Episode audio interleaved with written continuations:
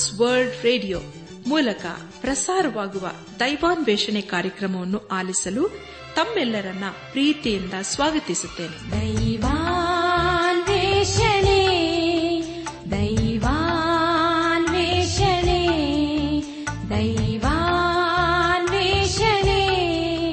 ದೈವಾನ್ವೇಷಣೆ.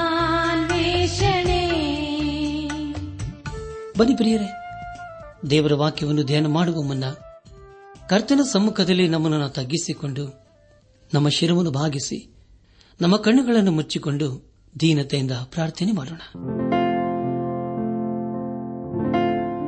ಜೀವದಾಯಕನೇ ಜೀವ ಸ್ವರೂಪನೇ ಜೀವದ ಬುಗ್ಗಿಯಾಗಿರುವ ನಮ್ಮ ರಕ್ಷಕನಲ್ಲಿ ತಂದೆಯಾದ ದೇವರೇ, ನಿನ್ನ ಪರಿಶುದ್ಧವಾದ ನಾಮವನ್ನು ಕೊಂಡಾಡಿ, ಹಾಡಿ ಸ್ತುತಿಸುತ್ತೇವೆ.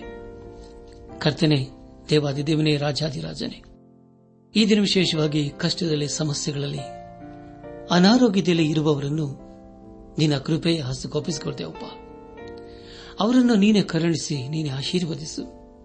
ಅವರಿಗೆ ಬೇಕಾದಂಥ ಪರಿಹಾರ, ಸಹಾಯ, ಆರೋಗ್ಯವನ್ನು ದಯಪಾಲಿಸು ದೇವ. ಅವರ ಜೀವಿತದಲ್ಲಿ ದೇವಾ, ನಿನ್ನ ನೀತಿಯ ಹಸ್ತವನ್ನು ಆಧಾರವಾಗಿಟ್ಟು ನೀನೆ ಮುನ್ನಡೆಸು. ಅವರೆಲ್ಲಾ ಕೊರತೆಗಳನ್ನು ನೀನೆ ನೀಗಿಸಪ್ಪ. ನಾವೆಲ್ಲರ ಆತ್ಮಿಕ ರೀತಿಯಲ್ಲಿ ನಿನ್ನವರಾಗಿ ಜೀವಿಸುತ್ತಾ ಒಂದು ದಿವಸ ನಾವೆಲ್ಲರೂ ನಿನ್ನ ಮೈ ಮೇಲೆ ಕಂಡು ಬರಲು ಕೃಪೆ ತೋರಿಸು.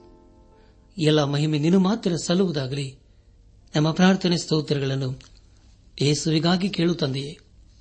ಆಮೇನ್.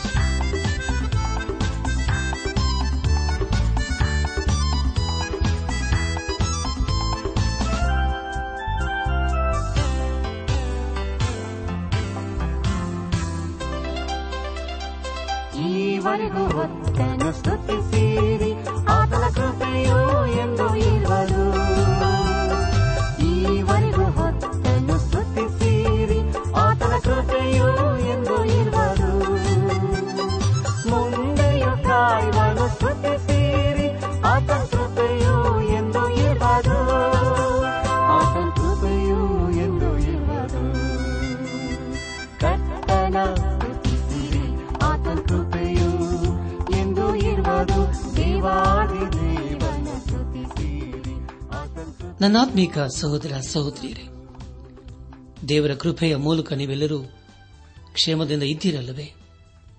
ನೀವು ಯಾವಾಗಲೂ ಸಂತೋಷ, ಸಮಾಧಾನದಿಂದ ಇರಬೇಕೆಂಬುದೇ ನಮ್ಮ ಅನುದಿನದ ಪ್ರಾರ್ಥನೆಯಾಗಿದೆ. ಅದು ದೇವರ ಉದ್ದೇಶವೂ ಅದೇ ಆಗಿದೆ. ನಾವು ಯಾವಾಗಲೂ ಸಂತೋಷ, ಸಮಾಧಾನದಲ್ಲಿ ಇರಬೇಕಾದರೆ ನಮ್ಮ ಜೀವಿತದ ಎಲ್ಲ ಹಂತಗಳಲ್ಲಿ ದೇವರನ್ನಾತುಕೊಂಡು ಜೀವಿಸಬೇಕು. ಆಗ ಖಂಡಿತವಾಗಿ ಆತನೇ ನಮ್ಮನ್ನು ಕಡಿದು ನಡೆಸುತ್ತಾನೆ. ಕಳೆದ ಕಾರ್ಯಕ್ರಮದಲ್ಲಿ ನಾವು ಸತ್ಯವೇದದಲ್ಲಿ ಇಪ್ಪತ್ತ ಮೂರನೇ ಪುಸ್ತಕವಾಗಿರುವ ಪ್ರವಾದಿಯಾದ ಏಷಾಯನ ಬರೆದ ಪ್ರವಾದನ ಗ್ರಂಥ ಅದು ಮೂರನೇ ಅಧ್ಯಾಯ ಒಂದರಿಂದ ಇಪ್ಪತ್ತೆರಡನೇ ವಚನಗಳನ್ನು ಧ್ಯಾನ ಮಾಡಿಕೊಂಡು ಅದರ ಮೂಲಕ ನಮ್ಮ ನಿಜ ಜೀವಿತಕ್ಕೆ ಬೇಕಾದ ಅನೇಕ ಆತ್ಮೀಕ ಪಾಠಗಳನ್ನು ಕಲಿತುಕೊಂಡು ಅನೇಕ ರೀತಿಯಲ್ಲಿ ಆಶೀರ್ವಿಸಲ್ಪಟ್ಟಿದ್ದೇವೆ ಇದೆಲ್ಲ ದೇವರ ಮಹಾಕೃಪೆಯಾಗಿದೆ. ಹಾಗೂ ಆತನ ನಡೆಸಬೇಕಾಗಿದೆ. ದೇವರಿಗೆ ಮಹಿಮೆಯುಂಟಾಗಲಿ ಧ್ಯಾನ ಮಾಡಿದಂಥ ವಿಷಯಗಳನ್ನು ಈಗ ನೆನಪು ಮಾಡಿಕೊಂಡು ಮುಂದಿನ ಭೇದ ಭಾಗಕ್ಕೆ ಸಾಗೋಣ. ಬಾಬಿಲಿನ ವಿಷಯವಾದ ದೈವೋಕ್ತಿ ಎಂಬ ವಿಷಯಗಳ ಕುರಿತು ನಾವು ಧ್ಯಾನ ಮಾಡಿಕೊಂಡೆವು. ಪ್ರಿಯ ದೇವಜನರೇ ಯಶ ಪ್ರವಾದನೆ ಗ್ರಂಥ ಹದಿಮೂರರಿಂದ ಇಪ್ಪತ್ತೆರಡನೇ ಅಧ್ಯಾಯಗಳಲ್ಲಿ ಜನಾಂಗಗಳ ವಿಷಯವಾದ ದೈವೋಕ್ತಿಗಳ ಕುರಿತು ನಾವು ತಿಳಿದುಕೊಳ್ಳುತ್ತೇವೆ ಮುಂದೆ ನಾವು ಧ್ಯಾನ ಮಾಡುವಂತಹ ಎಲ್ಲ ಹಂತಗಳಲ್ಲಿ ದೇವರನ್ನು ಆಚರಿಸಿಕೊಳ್ಳೋಣ. ಇಂದು ನಾವು ಯೇಷ ಪ್ರವಾದನ ಗ್ರಂಥ ಹದಿನಾಲ್ಕನೇ ಅಧ್ಯಾಯ, ಒಂದರಿಂದ ಹದಿನಾಲ್ಕನೇ ವಚನಗಳನ್ನು ಧ್ಯಾನ ಮಾಡಿಕೊಳ್ಳೋಣ. ಈ ಅಧ್ಯಾಯದಲ್ಲಿ ಬಾಬೇಲಿನ ವಿಷಯವಾದ ದಾವ್ಯಕ್ತಿಯು ಮುಂದುವರಿಯುತ್ತದೆ. ದೇವರ ಕೋಪವು ಬಾಬೇಲಿನ ಮೇಲೆ ಹೇಗೆ ಇರುತ್ತದೆ ಎಂಬುದಾಗಿ ನಾವು ತಿಳಿದುಕೊಳ್ಳುತ್ತಾ ಇದ್ದೇವೆ. ಜೀವ ಸ್ವರೂಪನಾದ ದೇವರು ಅನೇಕ ದೇಶದವರಿಗೆ ತನ್ನ ನ್ಯಾಯ ತೀರ್ಪನ್ನು ತೀರಿಸಿದನು. ಆದರೆ ಅದರಲ್ಲಿ ಬಹು ಪ್ರಾಮುಖ್ಯವಾಗಿ ಬಾಬೇಲಾಗಿದೆ. ಅದೇ ಸಮಯದಲ್ಲಿ ಎಲ್ಲಾ ತೀರ್ಪು ಅದು ಇಸ್ರಾಲರು ಕೂಡ ಅನ್ವಯವಾಗುತ್ತದೆ.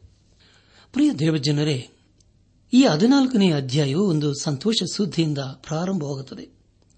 ಅದಕ್ಕೆ ಕಾರಣ ದೇವರು ತನ್ನ ನ್ಯಾಯ ತೀರ್ಪನ್ನು ಬಾಬೇಲನ ಮೇಲೆ ತೀರಿಸುತ್ತಾ ಇದ್ದಾನೆ. ಯೇಸು ಕ್ರಿಸ್ತನು ತನ್ನ ನೀತಿಯ ರಾಜ್ಯವನ್ನು ಸ್ಥಾಪಿಸಿದ ಮೇಲೆ ಯಾವ ಭಯವೂ ಅಪಾಯವೂ ಇರುವುದಿಲ್ಲ. ದೇವರ ಮುಂದೆ ಯಾವ ವರಿಯೂ ನಿಲ್ಲುವುದಕ್ಕೆ ಸಾಧ್ಯವೇ ಇಲ್ಲ. ದೇವರ ನ್ಯಾಯ ತೀರ್ಪು ಹೇಗಿರುತ್ತದೆ ಎಂದರೆ, ಅದು ನಾವು ಏಷಾ ಪ್ರವಾಹ ಗ್ರಂಥದಲ್ಲಿ ಬಹಳ ಸ್ಪಷ್ಟವಾಗಿ ತಿಳಿದುಕೊಳ್ಳುತ್ತೇವೆ ಈ ಹದಿನಾಲ್ಕನೇ ಅಧ್ಯಾಯದಲ್ಲಿ ನಾವು ದೇವರ ಯೋಜನೆ ಹಾಗೂ ಆತನ ಉದ್ದೇಶಗಳ ಕುರಿತು ತಿಳಿದುಕೊಳ್ಳುತ್ತೇವೆ ಈ ಅಧ್ಯಾಯದಲ್ಲಿ ನಾವು ಬೆಳಕು ಹಾಗೂ ಕತ್ತಲಿನ ವಿಷಯದಲ್ಲಿ ಕೇಳಿಸಿಕೊಳ್ಳುತ್ತೇವೆ. ಈ ಅಧ್ಯಾಯದಲ್ಲಿ ನಾವು ಆನಂದ ಹಾಗೂ ಪಾತಾಳದ ಕುರಿತು ಬರೆಯಲ್ಪಟ್ಟಿರುವ ವ್ಯತ್ಯಾಸಗಳ ಕುರಿತು ತಿಳಿದುಕೊಳ್ಳುತ್ತೇವೆ. ಸೈತಾನ ಹಾಗೂ ಅಂಧಕಾರದ ಸಮಸ್ಯೆ ಕುರಿತು ಸವಿಸ್ತಾರವಾಗಿ ಈ ಅಧ್ಯದಲ್ಲಿ ವಿವರಿಸಲಾಗಿದೆ. ದೇವರ ನ್ಯಾಯ ತೀರ್ಪು ಬಾಬೇಲಿನ ಮೇಲೆ ಹೇಗಿರುತ್ತದೆ ಎಂಬುದಾಗಿ ತಿಳಿಸಲಾಗಿದೆ. ಈ ಹದಿನಾಲ್ಕನೇ ಅಧ್ಯದಲ್ಲಿ ನಾವು ಫಿಲಿಸ್ಟಿಯರ ಕುರಿತು ತಿಳಿದುಕೊಳ್ಳುತ್ತೇವೆ. ಎರಡನೇ ಅರಸುಗಳ ಪುಸ್ತಕ, ಹದಿನಾರನೇ ಅಧ್ಯಾಯ, ಹತ್ತೊಂಬತ್ತು ಹಾಗೂ ಇಪ್ಪತ್ತನೇ ವಚನಗಳಲ್ಲಿ ಹೀಗೆ ಓದುತ್ತೇವೆ. ಅಹಾಜನ ಉಳಿದ ಚರಿತ್ರೆಯು ಅವನ ಕೃತ್ಯಗಳು ಯಹೂದರಾಜ ಕಾಲ ವೃತ್ತಾಂತ ಎಂಬ ಗ್ರಂಥದಲ್ಲಿ ಬರೆದಿರುತ್ತವೆ. ಅವನು ಪಿತೃಗಳ ಬಳಿಗೆ ಸೇರಲು ಅವನ ಶವವನ್ನು ದಾವಿದ ನಗರದೊಳಗೆ ಅವನ ಕುಟುಂಬ ಸ್ಮಶಾನದಲ್ಲಿ ಸಮಾಧಿ ಮಾಡಿದರು. ಅವನಿಗೆ ಬದಲಾಗಿ ಅವನ ಮಗನಾದ ಹಿಜ್ಜಿಕೆ ಎಂಬ ಅವನು ಅರಸನಾದನು ಎಂಬುದಾಗಿ. ನನ್ನ ಆತ್ಮೀಕ ಸಹೋದರ ಸಹೋದರಿಯರೇ, ಮುಂದೆ ಇಸ್ರಾಲರ ಅಭಿವೃದ್ಧಿ ಹಾಗೂ ದೇವರ ಸಮಾಧಾನದ ಕುರಿತು ತಿಳಿದುಕೊಳ್ಳುತ್ತೇವೆ ಏಷ ಪ್ರವಾದನ ಗ್ರಂಥ, ಹದಿನಾಲ್ಕನೇ ಅಧ್ಯಾಯ. ಮೊದಲನೇ ವಚನದಲ್ಲಿ ಹೀಗೆ ಓದುತ್ತೇವೆ. ಯಹೋವನು ಯಾಕೋಬ್ಯರನ್ನು ಕನಿಕರಿಸಿ, ಮತ್ತೆ ಈ ಸರಳರನ್ನು ಆರಿಸಿಕೊಂಡು ಸ್ವದೇಶದಲ್ಲಿ ತಂಗಿಸಬೇಕೆಂದಿದ್ದಾನಷ್ಟೇ. ಪರದೇಶಿಗಳು ಅವರೊಂದಿಗೆ ಕೂಡಿ ಬಂದು ಯಾಕೋಬನ ಮನತನಕ್ಕೆ ಸೇರಿಕೊಳ್ಳುವರು ಎಂಬುದಾಗಿ. ಪ್ರಿಯ ಬಾಂಧವ್ಯ ಬಂಧುಗಳೇ, ನಿಮಗಾಗಿ ನಾನು ಮತ್ತೊಂದು ಸಾರಿ ಗೊತ್ತೇನೆ ದಯಮಾಡಿ ಶ್ರದ್ಧೆಯಿಂದ ಆಲಿಸಿರಿ. ಯೇಷ ಪ್ರಭಾದನ ಗ್ರಂಥ ಹದಿನಾಲ್ಕನೇ ಅಧ್ಯಾಯ ಮೊದಲಿನ ವಚನ. ಯಹೋವನು ಯಾಕೋಬಿರನ್ನು ಕನಿಕರಿಸಿ, ಮತ್ತೆ ಈ ಸರಳರನ್ನು ಆರಿಸಿಕೊಂಡು ಸ್ವದೇಶದಲ್ಲಿ ತಂಗಿಸಬೇಕೆಂದಿದ್ದಾನಷ್ಟೇ. ಪರದೇಶಿಗಳು ಅವರೊಂದಿಗೆ ಕೂಡಿ ಬಂದು ಯಾಕೋಬನ ಮನೆತನಕ್ಕೆ ಸೇರಿಕೊಳ್ಳುವರು ಎಂಬುದಾಗಿ. ಪ್ರಿಯ ದೇವಜನರೇ, ಈ ವಚನವು ಕೊನೆಯ ಸಮಯದ ಕುರಿತು ತಿಳಿಸಿಕೊಡುತ್ತದೆ. ದೇವರು ಪದೇ ಪದೇ ಹೇಳುವುದೇನೆಂದರೆ ತನ್ನ ಜನರಾದ ಇಸ್ರಾಲರನ್ನು ಅವರ ದೇಶದಲ್ಲಿ ಅಭಿವೃದ್ಧಿಯನ್ನು ಮಾಡುತ್ತೇನೆ ಎಂಬುದಾಗಿ. ಆದರೆ ಪ್ರಿಯರೇ, ಇಸ್ರಾಯೇಲರ ಕುರಿತು ಹೇಳುವುದರ ಅನೇಕ ಪ್ರವಾದಿನಗಳು ಇನ್ನೂ ನೆರವೇರಿಲ್ಲ. ದೇವರು ಅವರನ್ನು ಅವರ ದೇಶಕ್ಕೆ ಸೇರಿಸಿದ ನಂತರ ಅವರಿಗೆ ಯಾವ ಸಮಸ್ಯೆಯೂ, ಯಾವ ಬಾಧೆಯೂ ಇರುವುದಿಲ್ಲ. ಅವರು ಸಹಾಯಕ್ಕಾಗಿ ಯಾರನ್ನೂ ಕೇಳಿಕೊಳ್ಳುವಂತಹ ಅವಶ್ಯಕತೆ ಇಲ್ಲ.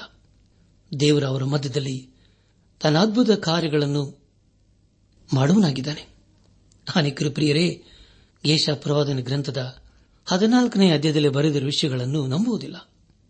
ಒಂದು ವೇಳೆ ನಾವು ಇದನ್ನು ನಂಬದೇ ಹೋದರೆ ದೇವರನ್ನು ನಾವು ತಿರಸ್ಕರಿಸಿದ ಹಾಗೆ ಆಗುತ್ತದೆ ದೇವರು ಯಾಕೋಬರನ್ನು ಕನಿಕರಿಸಿ ಮತ್ತೆ ಈ ಸರಳರನ್ನು ತಂಗಿಸಬೇಕೆಂದನಷ್ಟೇ ಪ್ರಿಯರೇ, ದೇವರ ಮಾತನ್ನು ನಾವು ನಂಬಬೇಕು.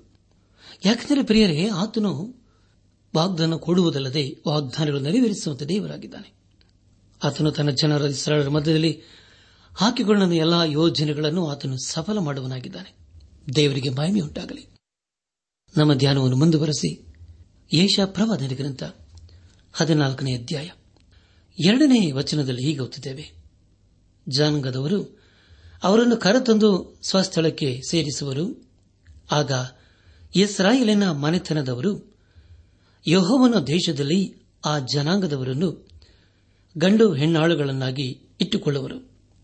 ಯಾರಿಗೆ ಸರಿಯಾಗಿದ್ದರೋ ಅವರನ್ನು ಸೆರೆ ಹಿಡಿಯುವರು ತಮ್ಮನ್ನು ಹಿಂಸಿಸಿದವರ ಮೇಲೆ ಅಧಿಕಾರ ನಡೆಸುವರು ಎಂಬುದಾಗಿ. ಪ್ರಿಯರೇ, ಇದು ಎಂಥ ಅದ್ಭುತವಾದಂತಹ ಬದಲಾವಣೆಯಲ್ಲವೇ? ಇದನ್ನು ನಾವು ನಂಬಬೇಕು ಹಾಗೂ ಖಂಡಿತವಾಗಿದು ನೆರವೇರುವಂತದಾಗಿದೆ ಜನಾಂಗ ಎಂಬುದಾಗಿ ಹೇಳುವಾಗ ಅದು ಇಸ್ರಾಯೇಲ್ಯರ ಕುರಿತು ಹೇಳಲಾಗಿದೆ. ಲೋಕದ ಎಲ್ಲಾ ಕಡೆಗೆ ದೇವ ಜನರು ಅನಿಸಿಕೊಂಡ ಇಸ್ರಾಯೇಲರು ಚದರಿ ಹೋಗಿದ್ದಾರೆ.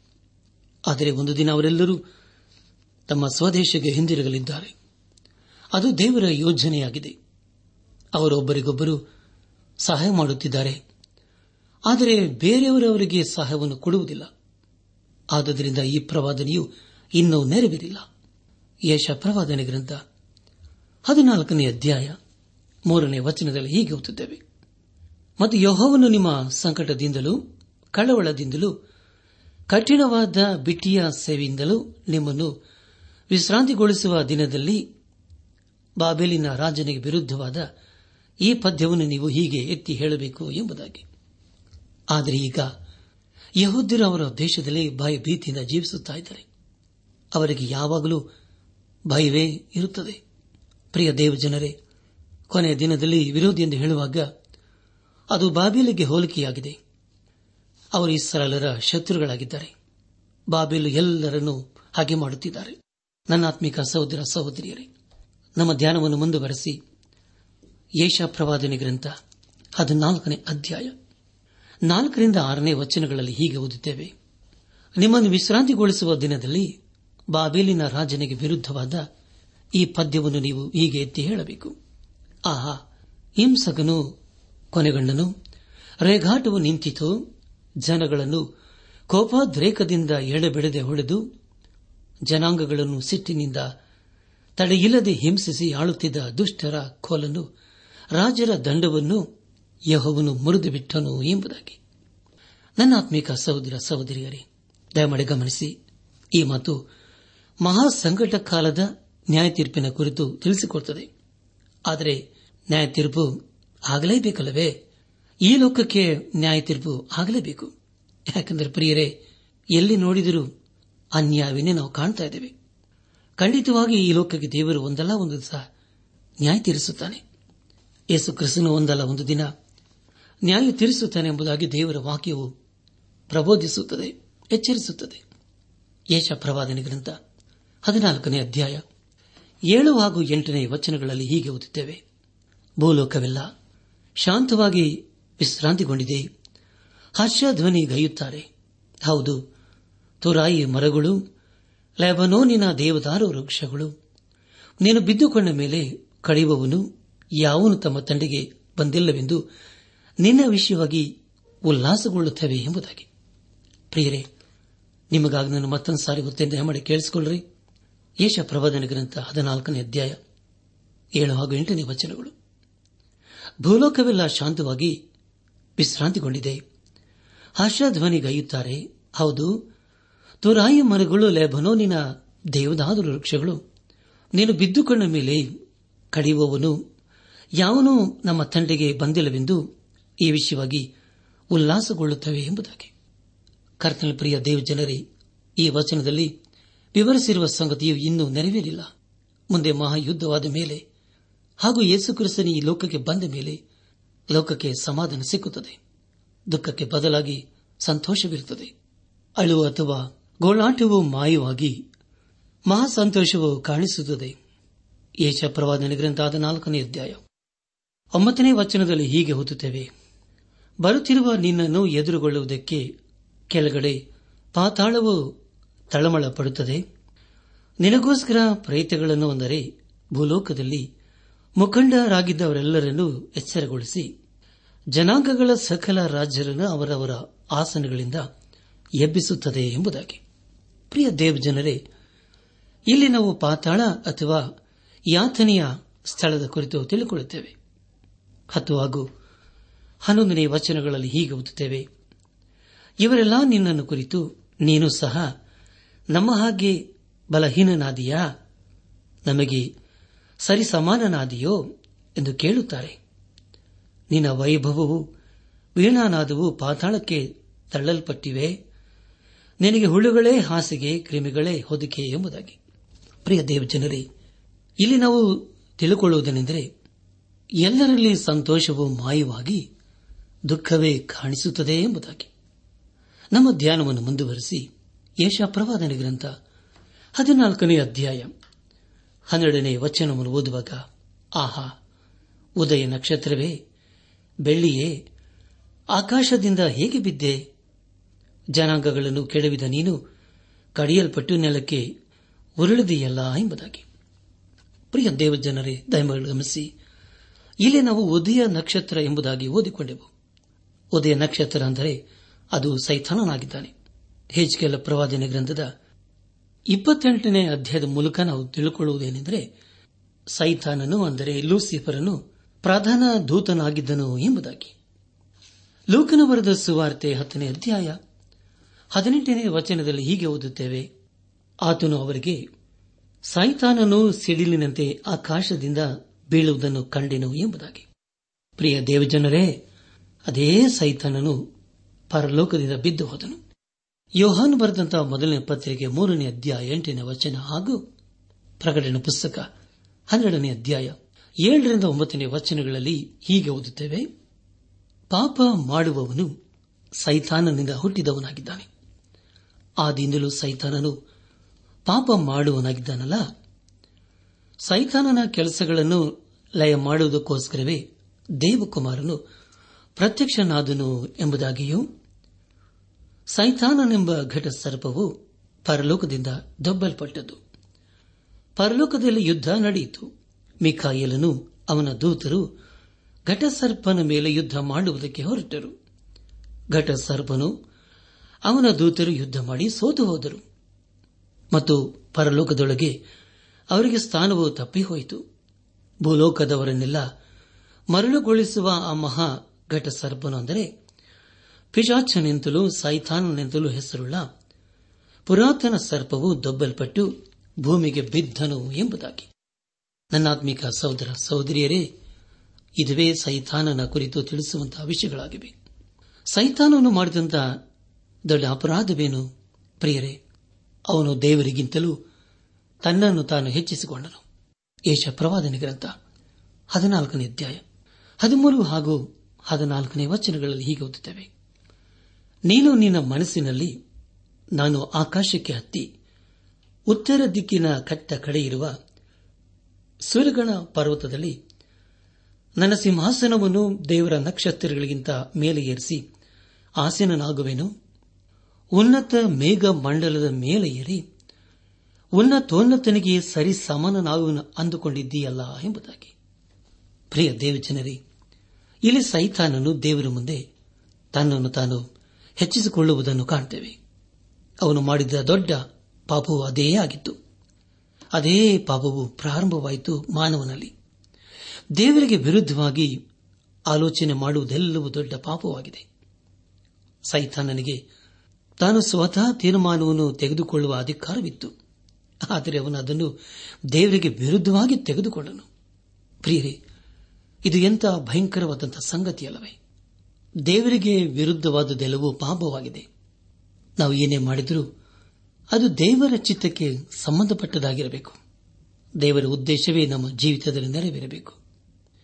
ವಿಶ್ವಾಸಿಗಳು ಅಂದ ಮೇಲೆ ನಮ್ಮ ಜೀವಿತದಲ್ಲಿ ದೇವರ ಉದ್ದೇಶವೇ ನೆರವೇರಬೇಕೆಂಬುದಾಗಿ ದೇವರು ಅಪೇಕ್ಷಿಸುತ್ತಾನೆ. ಹೊಸ ಒಡಂಬಡಿಕೆಯಲ್ಲಿ ಮತ್ತೆ ಬರೆದ ಸುವಾರ್ತೆ ಆರನೇ ಅಧ್ಯಾಯ ಹತ್ತನೇ ವಚನದಲ್ಲಿ ಹೀಗೆ ಓದುತ್ತೇವೆ. ಪರಲೋಕದಲ್ಲಿರುವ ನಮ್ಮ ತಂದೆಯೇ, ನಿನ್ನ ನಾಮವು ಪರಿಶುದ್ಧವೆಂದು ಎಣಿಸಲ್ಪಡಲಿ. ನಿನ್ನ ರಾಜ್ಯವು ಬರಲಿ. ನಿನ್ನ ಚಿತ್ತವು ಪರಲೋಕದಲ್ಲಿ ನೆರವೇರುವ ಪ್ರಕಾರ ಭೂಲೋಕದಲ್ಲಿಯೂ ನೆರವೇರಲಿ ಎಂಬುದಾಗಿ. ಪ್ರಿಯರೇ, ನಿಮಗಾಗಿ ನಾನು ಮತ್ತೊಂದು ಸಾರಿ ಓದ್ತೇನೆ ದಯಮಾಡಿ ಗಮನಿಸಿರಿ. ಮತ್ತೇನ ಬರೆದ ಸುವಾರ್ತೆ ಆರನೇ ಅಧ್ಯಾಯ ಹತ್ತನೇ ವಚನದಲ್ಲಿ ಹೀಗೆ ಓದುತ್ತೇವೆ. ಪರಲೋಕದಲ್ಲಿರುವ ನಮ್ಮ ತಂದೆಯೇ ನಿನ್ನ ನಾಮವು ಪರಿಶುದ್ಧವೆಂದು ಎಣಿಸಲ್ಪಡಲಿ. ನಿನ್ನ ರಾಜ್ಯವೂ ಬರಲಿ. ನಿನ್ನ ಚಿತ್ತವು ಪರಲೋಕದಲ್ಲಿ ನೆರವೇರುವ ಪ್ರಕಾರ ಭೂಲೋಕದಲ್ಲಿಯೂ ನೆರವೇರಲಿ ಎಂಬುದಾಗಿ. ನನ್ನ ಆತ್ಮಿಕ ಸಹೋದರ ಸಹೋದರಿಯರೇ, ದಯಮಾಡಿ ಗಮನಿಸಿರಿ. ದೇವರ ಚಿತ್ತಕ್ಕೆ ವಿರುದ್ಧವಾದದೆಲ್ಲವೂ ಪಾಪ ಎಂಬುದಾಗಿ ಈಗಾಗಲೇ ತಿಳ್ಕೊಂಡಿದ್ದೇವೆ. ಸೈತಾನನಲ್ಲಿ ಇದ್ದಂಥ ಪಾಪವು ಏನೆಂದರೆ ಅಹಂ ಆಗಿತ್ತು ಅವನು ಮದ್ಯಪಾನ ಮಾಡಲಿಲ್ಲ ಅಥವಾ ಕದಿಯಲಿಲ್ಲ. ಆದರೆ ಅವನು ಮಾಡಿದ್ದೇನೆಂದರೆ ದೇವರ ಚಿತ್ತಕ್ಕೆ ವಿರುದ್ಧವಾದದನ್ನೇ ಮಾಡಿದನು. ಅವನನ್ನು ಉದಯ ನಕ್ಷತ್ರ ಎಂಬುದಾಗಿ ಕರೆಯಲ್ಪಟ್ಟನು. ಅವನು ತಾನು ಇಷ್ಟಪಟ್ಟದನ್ನು ಮಾಡಿಕೊಳ್ಳಬಹುದಿತ್ತು ಅಥವಾ ಆರಿಸಿಕೊಳ್ಳಬಹುದಿತ್ತು. ಆದರೆ ಅವನು ಹೆಮ್ಮೆಯ ಸ್ವಭಾವವನ್ನು ಧರಿಸಿಕೊಂಡನು. ತಾನು ದೇವರಂತೆ ಆಗಬೇಕೆಂಬುದಾಗಿ ಅವನು ಬಯಸಿದನು ಅಂದುಕೊಂಡನು. ಆದರೆ ಪ್ರಿಯರೇ, ಬೇರೆ ಮಾತಿನಲ್ಲಿ ಹೇಳಬೇಕಾದರೆ ತಾನೇ ದೇವರಾಗಬೇಕೆಂಬುದಾಗಿ ಇಷ್ಟಪಟ್ಟನು. ನನ್ನ ಆತ್ಮಿಕ ಸಹೋದರ ಸಹೋದರಿಯರೇ, ಸೈತಾನನ ಹಾಗೆ ಅನೇಕರು ಅಂದುಕೊಳ್ಳುತ್ತಾರೆ ತಮ್ಮ ಜೀವಿತದಲ್ಲಿ ದೇವರ ಚಿತ್ತವನ್ನು ನೆರವೇರಿಸುವುದಕ್ಕಿಂತಲೂ ತಮ್ಮ ಇಚ್ಛೆಯೇ ನೆರವೇರಬೇಕೆಂಬುದಾಗಿ ಬಯಸುತ್ತಾರೆ. ಇಂತಹ ಪಾಪವನ್ನು ಅನೇಕರಲ್ಲಿ ನಾವು ಕಾಣಬಹುದು. ಪ್ರಿಯ ದೇವ ಜನರೇ ಲೋಕದಲ್ಲಿ ಎರಡು ಮಾರ್ಗವಿದೆ. ಮೊದಲನಾಗಿ ದೇವರ ಮಾರ್ಗ, ಎರಡನೇದಾಗಿ ಮಾನವನ ಮಾರ್ಗ. ಯೋಹಾನ ಬರೆದ ಸುವಾರ್ತೆ ಹದಿನಾಲ್ಕನೇ ಅಧ್ಯಾಯ. ಐದು ಹಾಗೂ ಆರನೇ ವಚನಗಳಲ್ಲಿ ಹೀಗೆ ಓದುತ್ತೇವೆ. ತೋಮನ ಆತನನು ಸ್ವಾಮಿ, ನೀನು ಎಲ್ಲಿಗೆ ಹೋಗುತ್ತೀಯೋ ನಮಗೆ ತಿಳಿಯದು. ಮಾರ್ಗವು ಹೇಗೆ ತಿಳಿದಿತು ಎಂದು ಕೇಳಲು ಯೇಸವನಿಗೆ ನಾನೇ ಮಾರ್ಗವೂ ಸತ್ಯವೂ ಜೀವವೂ ಆಗಿದ್ದೇನೆ.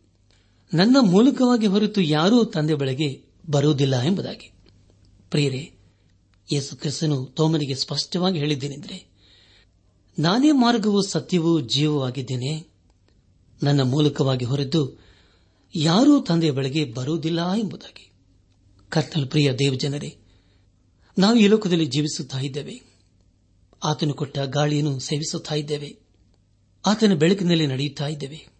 ಆದರೆ ನಾವು ಅದಕ್ಕೆ ಯಾವ ಬೆಲೆಯನ್ನು ಅಥವಾ ಹಣವನ್ನು ಕೊಡಬೇಕಾಗಿಲ್ಲ. ಯಾಕೆಂದರೆ ಪ್ರಿಯರೇ, ನಾವು ಆತನ ಸೃಷ್ಟಿಗಳಾಗಿದ್ದೇವೆ. ಆದುದರಿಂದ ನಾವು ಆತನಿಗೆ ವಿಧೇಯರಾಗಿ ಜೀವಿಸಬೇಕು. ನಾವು ಯೇಸು ಕ್ರಿಸ್ತನ ಬಳಿಗೆ ಬಂದು ಆತನಿಗೆ ನಮ್ಮ ಜೀವಿತವನ್ನು ಸಮರ್ಪಿಸಿಕೊಳ್ಳಬೇಕು. ಅದನ್ನೇ ದೇವರು ನಮ್ಮ ಜೀವಿತದಲ್ಲಿ ಅಪೇಕ್ಷಿಸುತ್ತಾನೆ. ಅಷ್ಟೇ ಅಲ್ಲದ ಪ್ರಿಯರೇ ಆತ ನಮಗೆ ಬೆಳಕನ್ನು, ಗಾಳಿಯನ್ನು ಕೊಡುವುದಲ್ಲದೆ ತನ್ನ ಜೀವವನ್ನೇ ಕೊಟ್ಟಿದ್ದಾನೆ.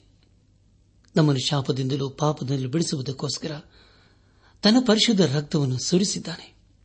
ಹಾಗಾದರೆ ಪ್ರಿಯರೇ, ಆ ಯೇಸು ಕ್ರಿಸ್ತನನ್ನು ನಾವೇನು ಮಾಡೋಣ?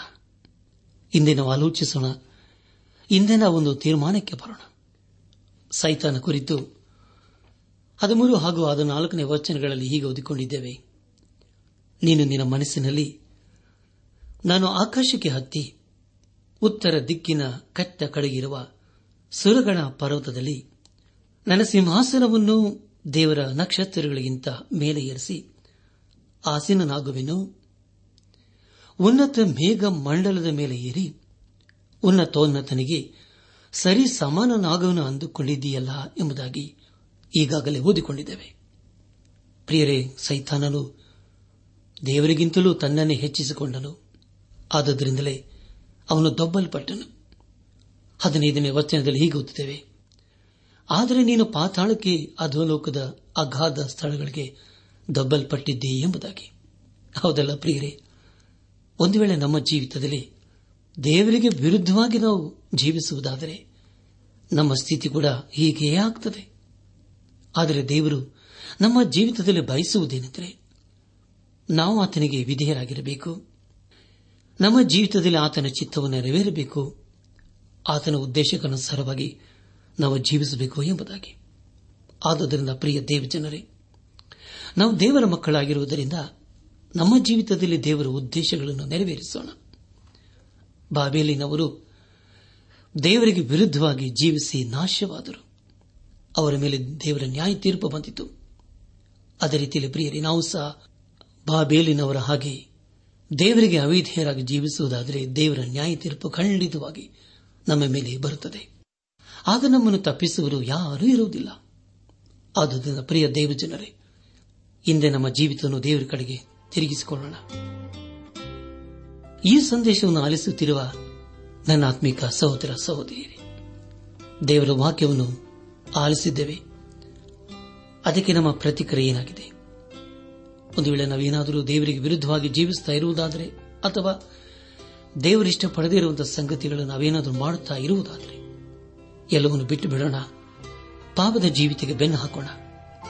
ನಮ್ಮ ಜೀವಿತದಲ್ಲಿ ಯೇಸು ಕ್ರಿಸ್ತನನ್ನು ನಮ್ಮ ಸ್ವಂತ ರಕ್ಷಕನು, ವಿಮೋಚಕನು ನಾಯಕನೆಂಬುದಾಗಿ. ಹಿಂದೆ ನಮ್ಮ ಹೃದಯದಲ್ಲಿ ಅಂಗೀಕರಿಸಿಕೊಂಡು ಆತನು ತನ್ನ ಕೃಪೆಯ ಮೂಲಕ ಅನುಗ್ರಹಿಸುವ ಪಾಪ ಕ್ಷಮಾಪಣೆ ರಕ್ಷಣಾನಂದ, ಅಗ್ನಿತ್ಯ ಜೀವದ ನಿರೀಕ್ಷೆಯೊಂದಿಗೆ ನಾವು ಈ ಲೋಕದಲ್ಲಿ ಜೀವಿಸುತ್ತಾ ಆತನ ಆಶೀರ್ವಾದಕ್ಕೆ ನಾವು ಪಾತ್ರರಾಗೋಣ. ಹಾಗಾಗುವಂತೆ ತಂದೆಯಾದ ದೇವರು ಯೇಸು ಕ್ರಿಸ್ತನ ಮೂಲಕ ನಮ್ಮೆಲ್ಲರನ್ನು ಆಶೀರ್ವದಿಸಿ ನಡೆಸಲಿ.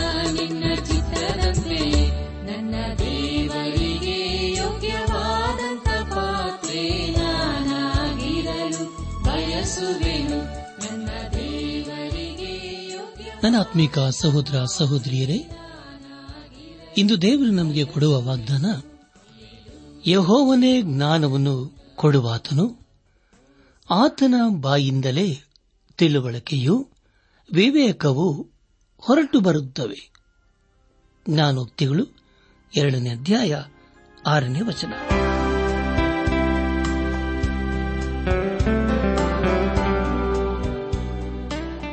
ದೈವಾನ್ವೇಷಣೆ ಕಾರ್ಯಕ್ರಮ ಹೇಗಿತ್ತು ಪ್ರಿಯರೇ? ದೇವರ ವಾಕ್ಯ ಹಾಗೂ ಸುಮಧುರ ಹಾಡುಗಳನ್ನ ನೀವು ಆಲಿಸಿದ್ದಕ್ಕಾಗಿ ಅಭಿನಂದಿಸುತ್ತೇವೆ. ನಾವು ಪ್ರಸಾರ ಮಾಡುವ ಹಾಡುಗಳು ನಿಮಗೆ ಮೆಚ್ಚುಗೆಯಾದರೆ ನಮಗೆ ತಿಳಿಸಿರಿ. ನಮ್ಮ ಹಾಡಿನ ಪುಸ್ತಕ ಬೇಕಾದಲ್ಲಿ ಈ ದಿನವೇ ಪತ್ರ ಬರೆಯಿರಿ ಅಥವಾ ದೂರವಾಣಿ ಸಂಖ್ಯೆಗೆ ಕರೆ ಮಾಡಿ.